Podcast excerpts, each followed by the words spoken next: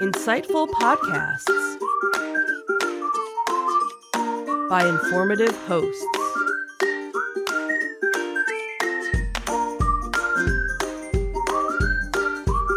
Insights into Things, a podcast network.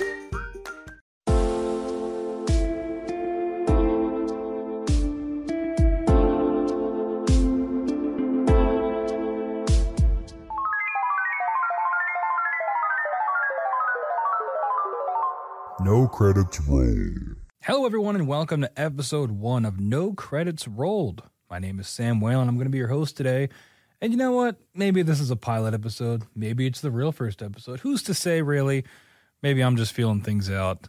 Never hosted a podcast solo before. So we're going to see just how long I can talk to myself and to you, dear listener.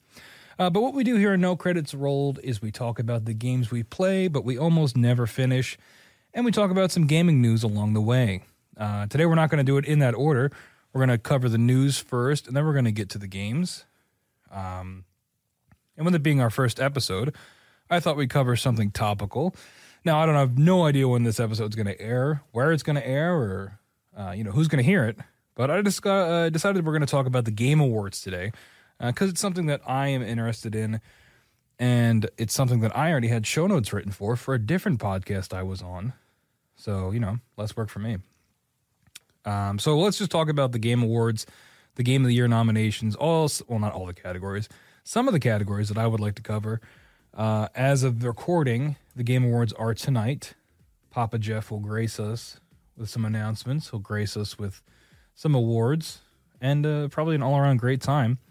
But we're here to talk about the nominations, folks, okay? So we'll start with the big one, I guess. We'll start with Game of the Year. It's the headliner. And we've got our nominations. First up, we've got Zelda Tears of the Kingdom. Of course, this is from Nintendo. Um, I'll be honest, I did not like uh, Breath of the Wild. I was not a Breath of the Wild fan. Never finished it. Um, kind of just played it out of obligation, right? Because if you know, if you're a gamer, if you want to use that word, and I don't, but I do. Um, Zelda was one of those. Breath of the Wild specifically was one of those games where it's like, okay, everybody needs to play this. Uh, and I did. I did play it, but it never really clicked with me. Um, I found it the lack of a map and the lack of real direction to be. Um, it was just tough for me to keep playing it, and I know that that's what some people liked about it. Right? They liked that go anywhere, do anything, explore the game how you wanted to. But when I, you know, I'm what two hours in and I'm looking up guides for how to do everything. It was just, you know, it wasn't for me. Um, that being said, Tears of the Kingdom, I actually really enjoyed. Um, I still haven't finished it because, you know, no credits rolled. We're never going to finish these games, baby. All right, that's my thing. But I enjoyed it a lot more. Uh, and I am enjoying it a lot more than Breath of the Wild. I think the biggest thing for me with Tears of the Kingdom is the uh, toolkit you have, right? The the abilities you've got you with the um, the phase thingy and the fuse and the um, the telekinesis is the best one in my opinion. The, the ability to pick stuff up. I think it's called Ultra Hand in the game. Sorry, all you Zelda fans out there.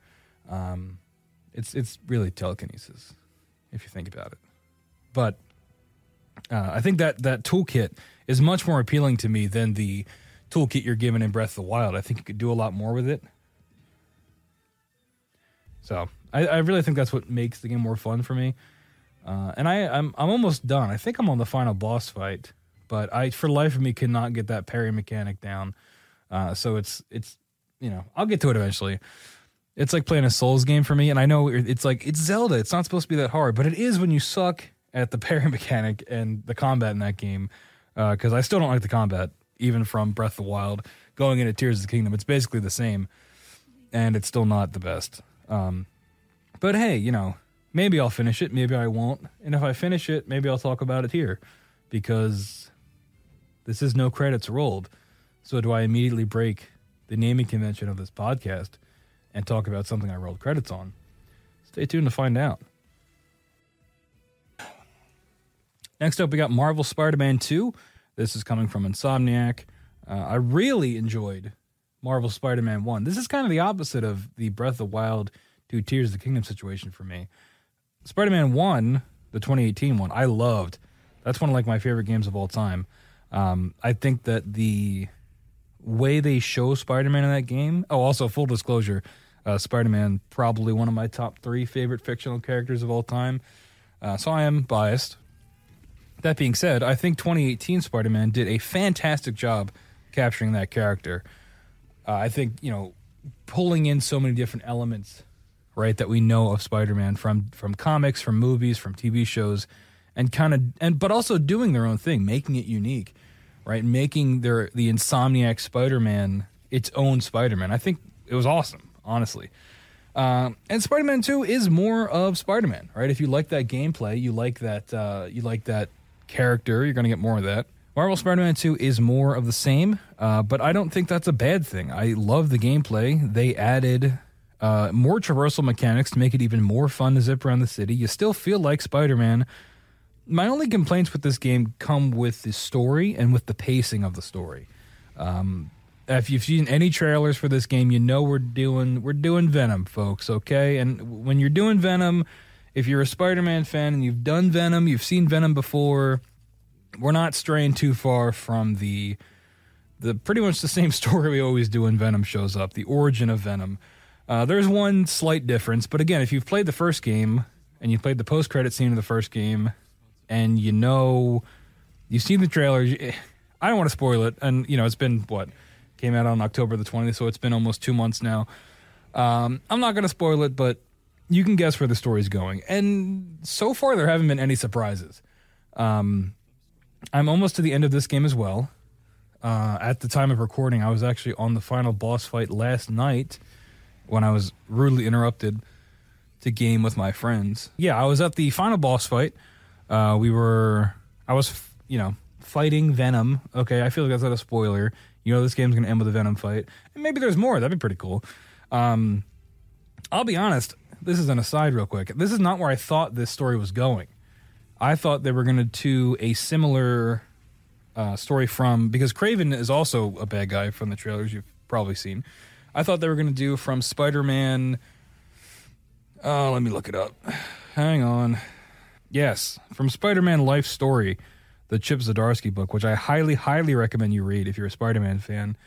Uh, basically, the concept of that book is that every decade Spider-Man ages in real time. So it starts in like the 50s or the 60s when like the original comic started and then you do every 10 years more happens. And what they do in that with Kraven and Venom specifically, I thought was great because you get you get the elements of Kraven's last hunt from the comics and you get the Eddie Brock uh, Venom rejection angle kind of all rolled into one. And I thought they were going to do that in Spider Man 2 to kind of, because, you know, not everybody's read that comic, but everybody knows who Venom is if you're a Spider Man fan, mostly. Uh, they didn't do that. Spoilers. Kraven uh, meets an abrupt and, uh, for him, satisfying end. Uh, but yeah, the my biggest issues with Spider Man 2 and why I, having not finished it, having not finished it, I would put Spider Man 1 above Spider Man 2 currently and that just comes down to the pacing of the story, right? I mean, you go from you do have two protagonists, so you're splitting your time between Peter and Miles, and maybe that's part of where that issue comes in, that issue of pacing. But I, I feel like the story escalates and de escalates way too quickly in either direction. I don't really think there's enough time for things to breathe. And, and you know, you're running into this problem when you have an open world game that is also narrative driven there was similar things with it in God of War Ragnarok, but I think Ragnarok handled it much better. Where you want to make sure you do all the side quests, you want to make sure you, you know, check off every box. And for me, when I play those games, and when they're games that I want to check those things off, not necessarily get the platinum or the the hundred percent, but when I know I want to do these side quests to make sure I get every little morsel of story and character out, you you find yourself hesitating to do main story quests because you're like, okay, well, if I do this, am I going to get gated out of completing the side quest, or is there going to be some uh, change of the world state where maybe I can't access these quests for a little while? And in Spider Man 2, that can happen, right? I mean, at the very end of the game, they do tell you, hey, like most games do this, they're like, hey, this, this is the final mission. Before you go into this, Make sure if you want to upgrade all your stuff, you do. If you want to up, like you know, you know, whatever you got to do, go do it now. And, but you know, there there are other missions where that isn't the case, and where the the setting of New York ends up by the end of the game, when the stakes are at their highest, it just feels weird to be doing like quaint side quests, and I, I almost wonder if there was a better way to not force you to do these side quests so it felt more paced out properly, right? To to make it so okay, before you do this next big story mission, you need you you are highly recommended to go do this side quest or this side quest. I don't know. It, it just the pacing of it felt weird, and the because they they try to they cram in the you know that that you know Spider Man's got to get the Venom suit, and then he's gonna lose it, and then we got to do Venom. It it felt it all of it felt pretty rushed to me, and and again that might have been how I played it, right? Maybe you at home played it a different way and and had a different experience. But in my playthrough, it felt it felt it felt rushed, honestly, and I felt like there wasn't enough time for these characters to really breathe with these situations. Um, it's tough to talk about it without spoiling, but I, I don't know. So much of it is in the trailers. So okay, real quick, spoilers here. If you have not played Spider-Man 2 and don't want spoilers, but again, is it really spoilers? Harry Osborn is back in this game, right? We got the tease in Spider-Man 1's post-credit scene that he's in a tube with the Venom suit. He's back, okay? So and it's the same problem that they have in the movies, the Spider-Man movies when they introduce Harry, except for the Raimi trilogy because he's in there from the beginning. Specifically in the Amazing Spider-Man trilogy where Harry just shows up and it's like, okay, we got to sell that these people are friends. These people being Harry, uh, Mary Jane, and Peter Parker. And I know that there are, you get a lot of that in the first game, but Harry's not actually there. It's like a dis. It's like you, you find his recordings through the Mary Jane missions, and you, you end up figuring out what happened to him, and the whole mystery there. But like he's the character of Harry Osborn is not actually there, and he is in this game. And they there's a part in the beginning of the game where when Harry's back, Harry and Peter go for a bike ride, and, and like a Cage the Elephant song plays. And I don't know, man. It was really weird. It was really weird. And maybe that's the point because you can probably guess that eventually the other shoe is going to drop with this, right? That that Harry is going to you know, not everything is as it seems. But that's when I talk about the pacing of this. It's like, okay, let's let's really like inundate you with how close these guys are right off the bat. And then it kind of just stagnates for a while. I don't know. I, I, don't know. I don't know. Maybe it's the same problem that those Amazing Spider-Man movies have, where you're like, why does Peter care so much about this guy? That being said, they do a way better job of it in the game than they do in that Amazing Spider-Man 2 movie. Um, you get a lot of flashbacks with uh, Harry and Peter that works in stuff from the first game too. And, you know, Peter Parker's a nice guy, so he's going to want to save his friend.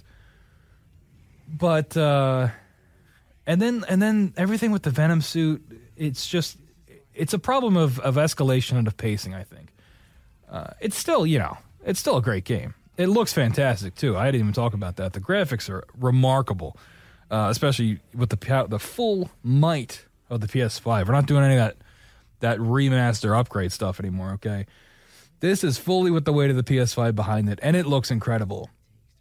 I'm still not crazy about the Peter Parker face redesign thing. I still think he looks weird, and I much prefer the old version. But you know, I don't make these games. Okay, they said they said that the reason they changed it was to make it easier to model. I I believe him, right? Like I don't know how that stuff works. He still looks weird though. His neck is way too big. Anyway, uh, I would still recommend Spider-Man 2. I should be ranking these in what I think is going to win Game of the Year, but I'm not going to bother because there's one that's really obvious that I think is going to win, and we'll get to that shortly but not yet. All right, so next up we've got Alan Wake 2. This, of course, coming from Remedy Entertainment, the makers of Control, uh, the makers of what was the name of that game with the with the TV in it? There was like a whole episode of TV. Hang on, I'm gonna look it up. See, this is the benefit of hosting by yourself, right? You can take long pauses to look stuff up, and you don't have to fill for airtime, right? Uh, you can just take as much time as Quantum Break. I found it, everybody. It's Quantum Break. Everybody remember that game? That game was okay. But Control is like the big one that I know them from. Like I played Max Payne 3, but I don't think that was them. I think that was Rockstar. I tried playing the Alan Wake remaster of the first game, and I wasn't into it. First off, big disclaimer for this show going forward I don't really get down with spooky games, right? Spooky things in general, spooky games, spooky movies, spooky TV shows. I try to avoid them. Um, I'm a coward when it comes to a lot of these things, and I don't like to be scared. That being said, uh, due to that, I have not played Alan Wake 2. So, what am I going to talk about? Well, uh, I've seen other people play Alan Wake 2, and it looks pretty cool. It looks uh, pretty innovative for the medium of video games. It's combining a lot of real footage with gameplay. Uh, another graphically impressive game. You know, we talked about the graphics in Spider Man 2. The graphics in Alan Wake 2 look incredible. Uh, it, it's really that blending of of the real footage with the game that I think is really impressive. Uh, it's one that I probably will give a shot whenever it goes on sale. But you know, I, if I'm gonna play a spooky game, I don't want to pay full price to be scared. Okay, that's really what it comes down to. I do like uh, the aspects of how they're connecting it to um, Control. I think that's cool. Uh, I didn't play the DLC for Control, but I did finish that game. So credits did credits were rolled on that one, but we didn't start the show yet, so it doesn't count. I I did like Control. The story kind of lost me eventually because I have a short attention span. But the, you know, who doesn't love a good cinematic universe? And they, from what I've heard, they really doubled down on that with Alan Wake 2. And I'm sure there'll probably will be DLC for it because they did DLC for Control. And hey, maybe at the Game Awards tonight we'll get an announcement for DLC. So if you're listening to this post Game Awards, which you definitely will be because there's no way I'm posting it today, you know, hedge your bets. Maybe I'm right. Uh, we're gonna skip this next one because I want to save it for the end because it's my clear favorite. So if you're keeping score at home, by the end, you'll be able to tell what it is. Uh, but next up, we've got Resident Evil 4 from Capcom. Uh, I did roll credits on this game. I did. I did. I didn't play the DLC for it yet, and I did not try the Mercenaries mode, but I did finish it. Uh, it's great. I thought this game was fantastic. I've never played the original Resident Evil, so I can't really compare it to that. Uh, but I've really been enjoying all these Resident Evil remakes. Now, again, we run into that spooky game territory where I'm a coward and don't want to play these games. The scariest one was uh, RE2 remake, and that was tough. That was, I'll be honest, that was a tough one to get through. That was a lights are on, right? Volume is down, and we're just we're going to put our head down and we're going to get through it. And I did it. You know, does that make me a hero? Maybe, maybe not. I was proud of myself. You know, maybe I didn't ha- I didn't necessarily hear all the dialogue, but hey, beat the game. Uh, Resident Evil 4 is scary in its own right, uh, but it's not. Uh, it's not. You know, it's more of like an action movie, right? Like there are still scary parts. There's some parts where you play as uh, Sherry, is the lady's name in that game, I think. Uh, and those parts are scary because you're getting chased by monsters and you don't have like a thousand guns like Leon does. Uh, but yes, Resident Evil is awesome.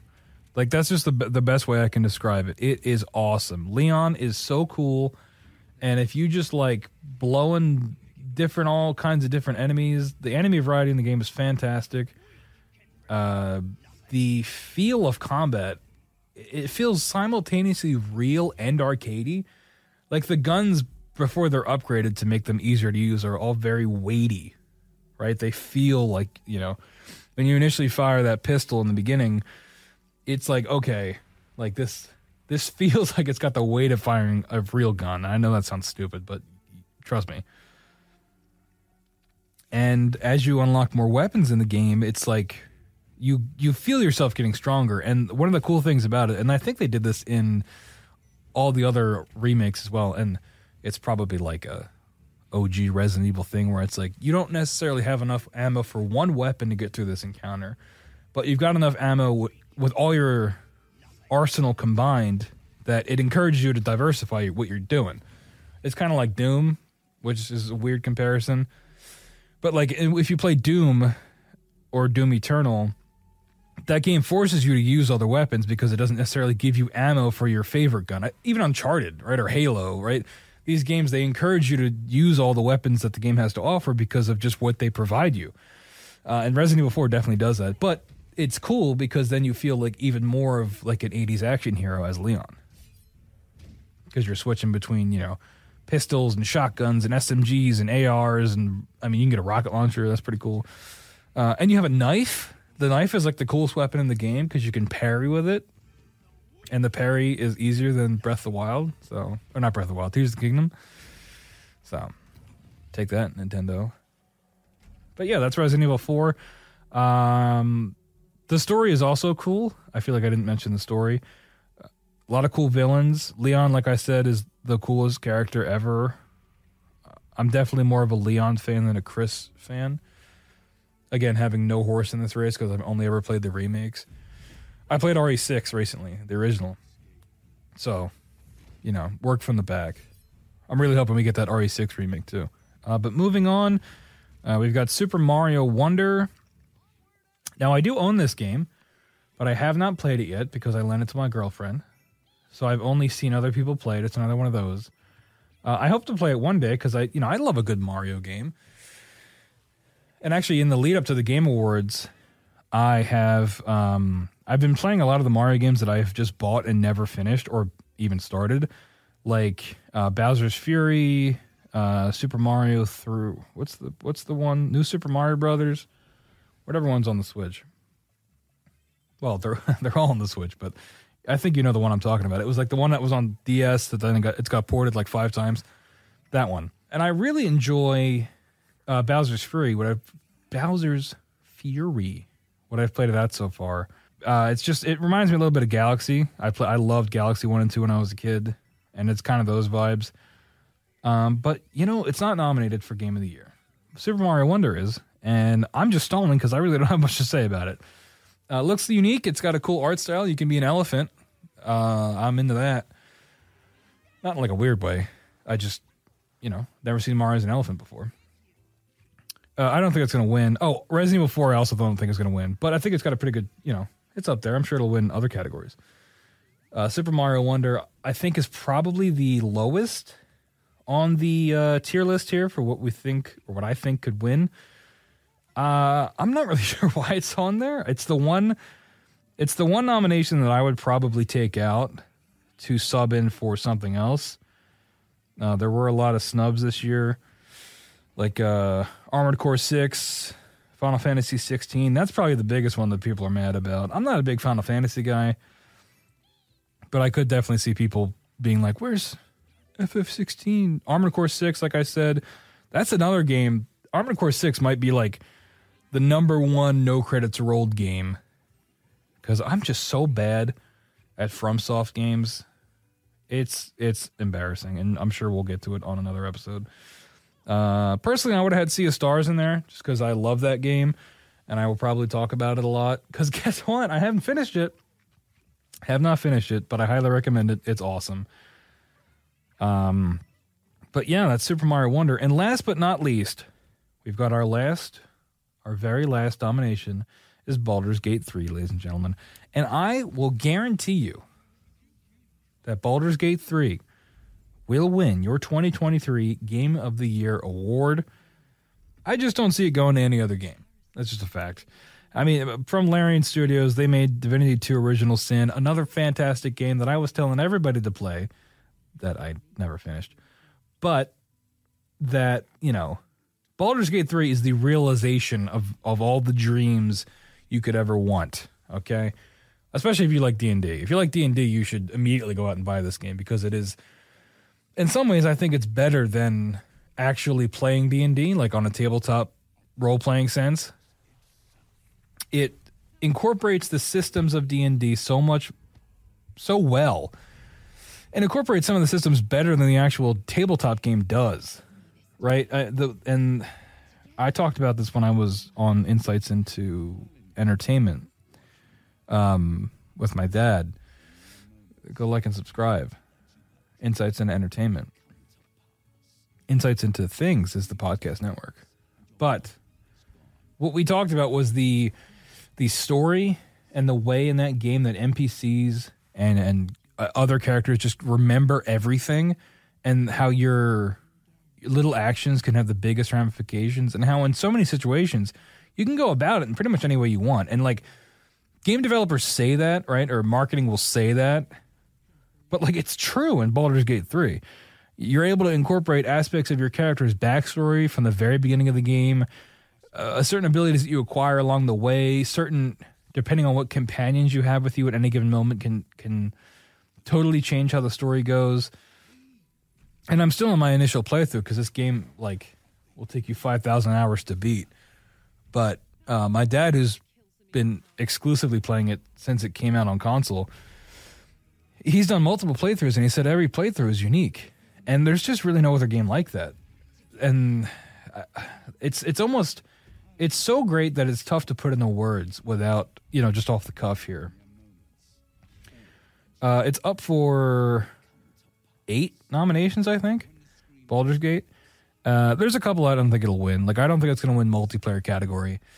I think it's just nominated for that just to just to give it another just give it another nomination. Um, I do think it will win Game of the Year. I think for what it does for gaming, I think it set the bar so high going forward for what a a narrative RPG can be that I don't think you know, I think this will be a landmark going forward for a very long time. You know, people look back at, you know, the the original Fallout games or like, I don't know what to compare it to. I didn't play those old computer PC RPGs, but you know what I mean. Like those games that we still compare things to today. Witcher Three is one that comes to mind.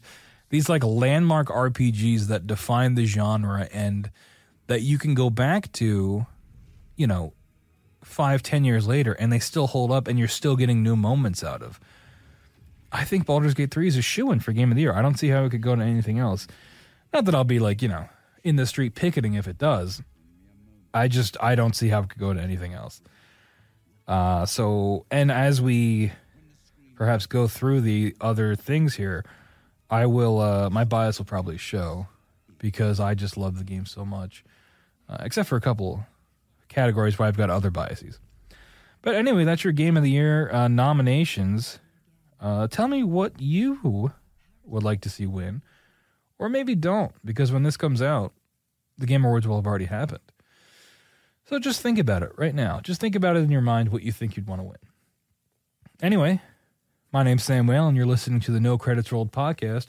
We're going to take a quick break, and when we come back, we're to going to get back into the Game Awards. Insights into Entertainment, a podcast series taking a deeper look into entertainment and media. Our husband and wife team of pop culture fanatics are exploring all things from music and movies to television and fandom. We'll look at the interesting and obscure entertainment news of the week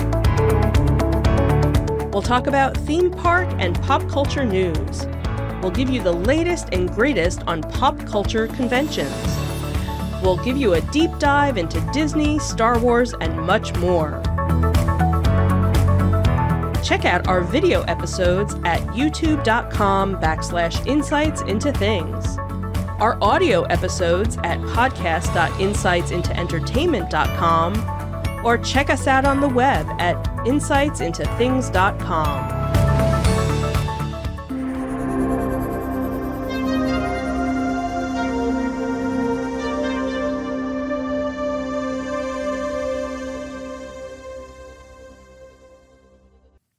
everybody, we're back on No Credits Rolled talking Game Awards.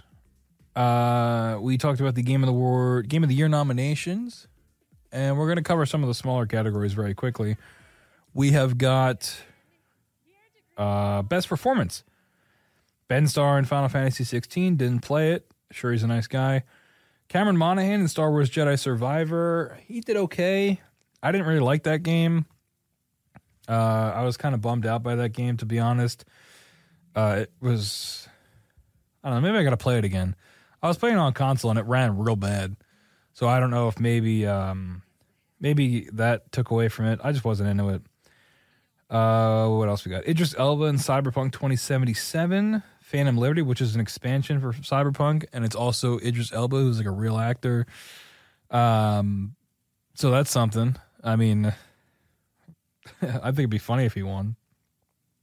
He can put it next to like his Oscars. Has Idris Elba won any Oscars?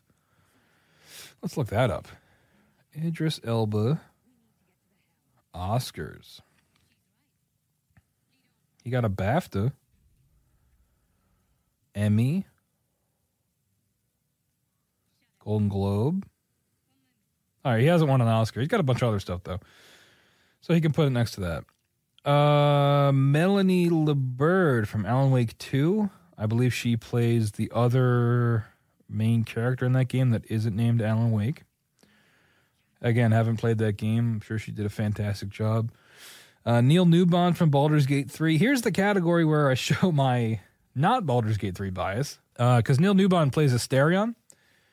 And in my playthrough, I killed Astarion pretty much right away. So Astarion is not in my uh, Baldur's Gate 3 narrative, right? He's not part of my story with that game. Uh, which is probably unfortunate because he seems to be the standout character for most people in the game and I killed him immediately. So, oops. Uh, and finally, Yuri Lowenthal uh, as Peter Parker in Marvel Spider Man 2. This is my clear bias here because I think Yuri is the best.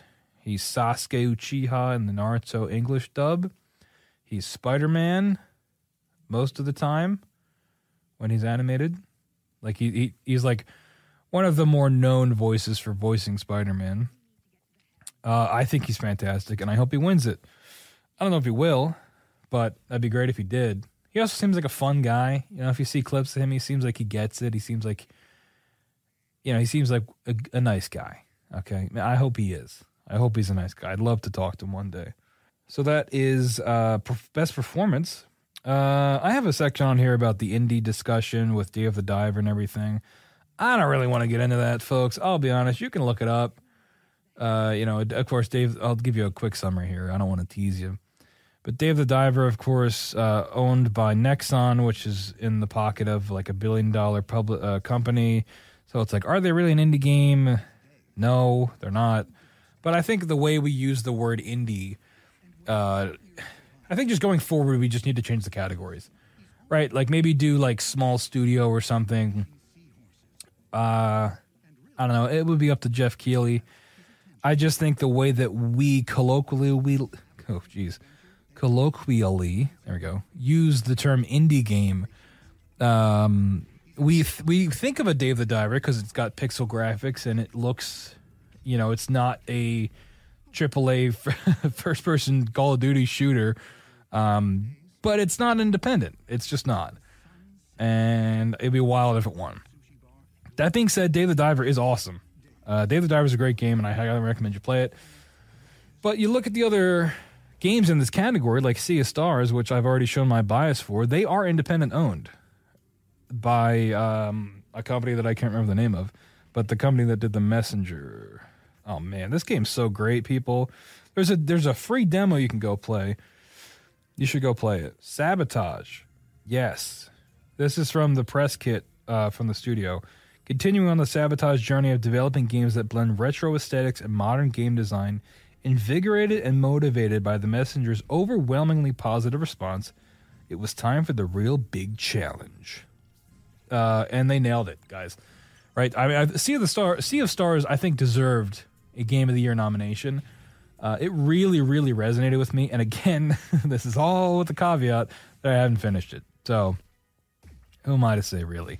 But that's the name of the show, right? No credits rolled. I, I'm phrasing this as if it's like some kind of protest, like I'm not finishing games as to make a statement. But I'm not finishing games because I have a terrible attention span and I I can't focus on anything. So I think that's the bigger problem. Uh, but go play Sea of Stars. It's great. What else we got here? I think that was those are the categories I really wanted to highlight. I'm sure there's others that will that people will have debates about. But like I don't know there was one that was like influencer of the year or something like that. creator of the year might have been it. I don't know who. I didn't know who any of those people were. So I sound like an old man. I'm just not going to touch on those. Uh, but let's transition over to uh, the other side of the show, the no credits rolled section, the namesake of the show. Maybe I should have led with that. You know, maybe that's why this is a pilot. Maybe that's why we're getting our feel for this show. Maybe I should have led with the name of the, the namesake of the show. But the news is more pertinent. So I don't know. Maybe we'll change the format going forward. Anyway, I've got three games written here that I just quickly jotted down before I started recording uh, that I want to talk about that are games that, now that I'm looking at it, arguably three of these couldn't be finished even if I wanted to. So that's my bad, but it's we're, we're gonna go with it. This is this is live showbiz. So game number one I've got here that I have been playing uh, off and on is a game called Party Animals. This is a multiplayer uh, uh, battle royale kind of. If you've ever played Fall Guys, it's a little bit like that. Elements of Fall Guys, elements of Gang Beast. If you've played that, that kind of ragdoll, um, ragdoll physics. Uh, I mostly just put it on here because I think it's really funny. It's a game that's made me laugh out loud a lot just because of the way the physics in the games work. In the game works, and the character models that you can pick from. Uh, it's called Party Animals because you are playing as these little animals, and they all just look so stupid, but in like the the best way possible. Uh, it is on Games Pass. Actually, all these games that I'm going to talk about today are part of Games Pass, and I'm not sponsored by Games Pass, but I do think it's an incredible value, especially if you're someone like me that likes to play. There are benefits to this no credits rolled aspect of me that you know that I never finish games. I like to play all different kinds of games. And if a game comes to Games Pass, even if it's a game that I don't even think I would enjoy or that I've never heard of or it's in a genre that I usually don't play, I'll I'll download it and I'll boot it up. And I think that's it's it'd be like if the library like mailed you books and were like, just read this, just trust us, just read it. That's kind of like Games Pass for someone like me that likes to try all different kinds of games. But yeah, Party Animals, especially if you can play it with friends, I don't because I don't have any friends on Xbox. All my friends are on PlayStation. Uh, I can imagine it would be even more fun because you could be like a cute little otter and knock your friend who's a cute little gorilla and kick him like off a train or something. I don't know. You could look up gameplay and that'll probably make you laugh too. I highly recommend it. Anyway, moving on to game number two is uh Halo's back, everybody. Halo Infinite multiplayer the latest season, and I think they're doing like a limited event now. Halo is so back. They added some new items, um, some new guns, and it's just. I've always been a big Halo fan. Halo might have been like the first game I ever played as a kid, like Halo 1 and 2 and 3 and all that. Like, that was the first series for me that I really connected with. I read a bunch of the books. Like, I was deep I was deep in the Halo lore, especially leading up to the release of Halo 4. Cuz like by the time Halo 3 came around, like I was I was into gaming enough to be like, okay, I I'm not just playing this cuz it's on my dad's Xbox. Like I am actively invested in this and I love these these games. So when Halo Infinite came out, I was stoked because it was it looked like at the time a return to form, and in some ways it was. Uh, the environment sure was. It was a big green forest, and that was pretty much it. But the biggest thing, you know, you, you say what you will about Halo Infinite, it's got its problems. It, it had its, its problems, had HAD its problems with the multiplayer, but the gameplay was what they really nailed. They nailed the gameplay in both the campaign and the multiplayer, and it, that's what made it feel like Halo was back when it dropped. Um, it also helped that the multiplayer dropped day and date, and that like blew everybody's minds. But the gameplay is what really stuck out, and I would still even, you know, at least a couple times a month, I would pop on eh, since release. I would pop on Halo Infinite multiplayer, and I would do a couple rounds just because I love the gameplay of Halo. And now with this new season, it really seems like they're giving it another push to be like, okay, guys, we are really giving it our all again. We're putting effort into this. We want people to come back to this game, and I think they're succeeding. I think it had its like highest player count in like a very long time, and that's when games like Fortnite and Apex are still dominating. Halo is able to still have a name for itself, and if I remember correctly, I think the multiplayer for Halo was free, or at least it was, and that's awesome. That's again in a world with your Apex and your Fortnites that are dominating this landscape. Now, will that Halo Battle Royale ever come out? Uh, that's a great question. Uh, doubt it. I don't know. I don't know. I feel like that ship has sailed, right? Like I, I don't think the battle royale craze is still around like it used to be. I think a lot of that died with like Battlefield Firestorm. Anybody remember that from Battlefield Five? I don't know. It seems crazy because Halo seems like a perfect environment for that. I think there were weren't there like data mined leaks of them finding like voice assets for the battle royale. So I don't know. Maybe it'll still come down the line, but. uh only time will tell. So yeah, number two on my list of no credits rolled here. Again, another thing that I probably couldn't roll credits on even if I wanted to. Uh, the Halo Infinite multiplayer. I highly recommend you check it out. They just, as of recording, just added a King of the Hill PVE mode where you're fighting Covenant and aliens and brutes and all them with other players. So it's kind of like a new mode, kind of, but not really. Uh, anyway, uh, number three on this list is Remnant 2 from the Ashes. Now, I tried playing Remnant 1 uh, a couple of times, and it's kind of like a Dark Souls shooter thing. Um, I wasn't a big fan of Remnant 1. I I felt that it was kind of obtuse, and honestly, the gameplay was not very fun. But I heard a lot of great things about Remnant 2. And, the only reason I played it was because it came to Games Pass. I was on the fence about buying it because I really wanted to play it. Uh, I didn't though because it was full price and I didn't want to spend that kind of money. But then it came to Games Pass, so I was like, all right, let me give it a shot, and it's really fun. I it's still pretty similar to the first one, but maybe I was doing it wrong in the first one.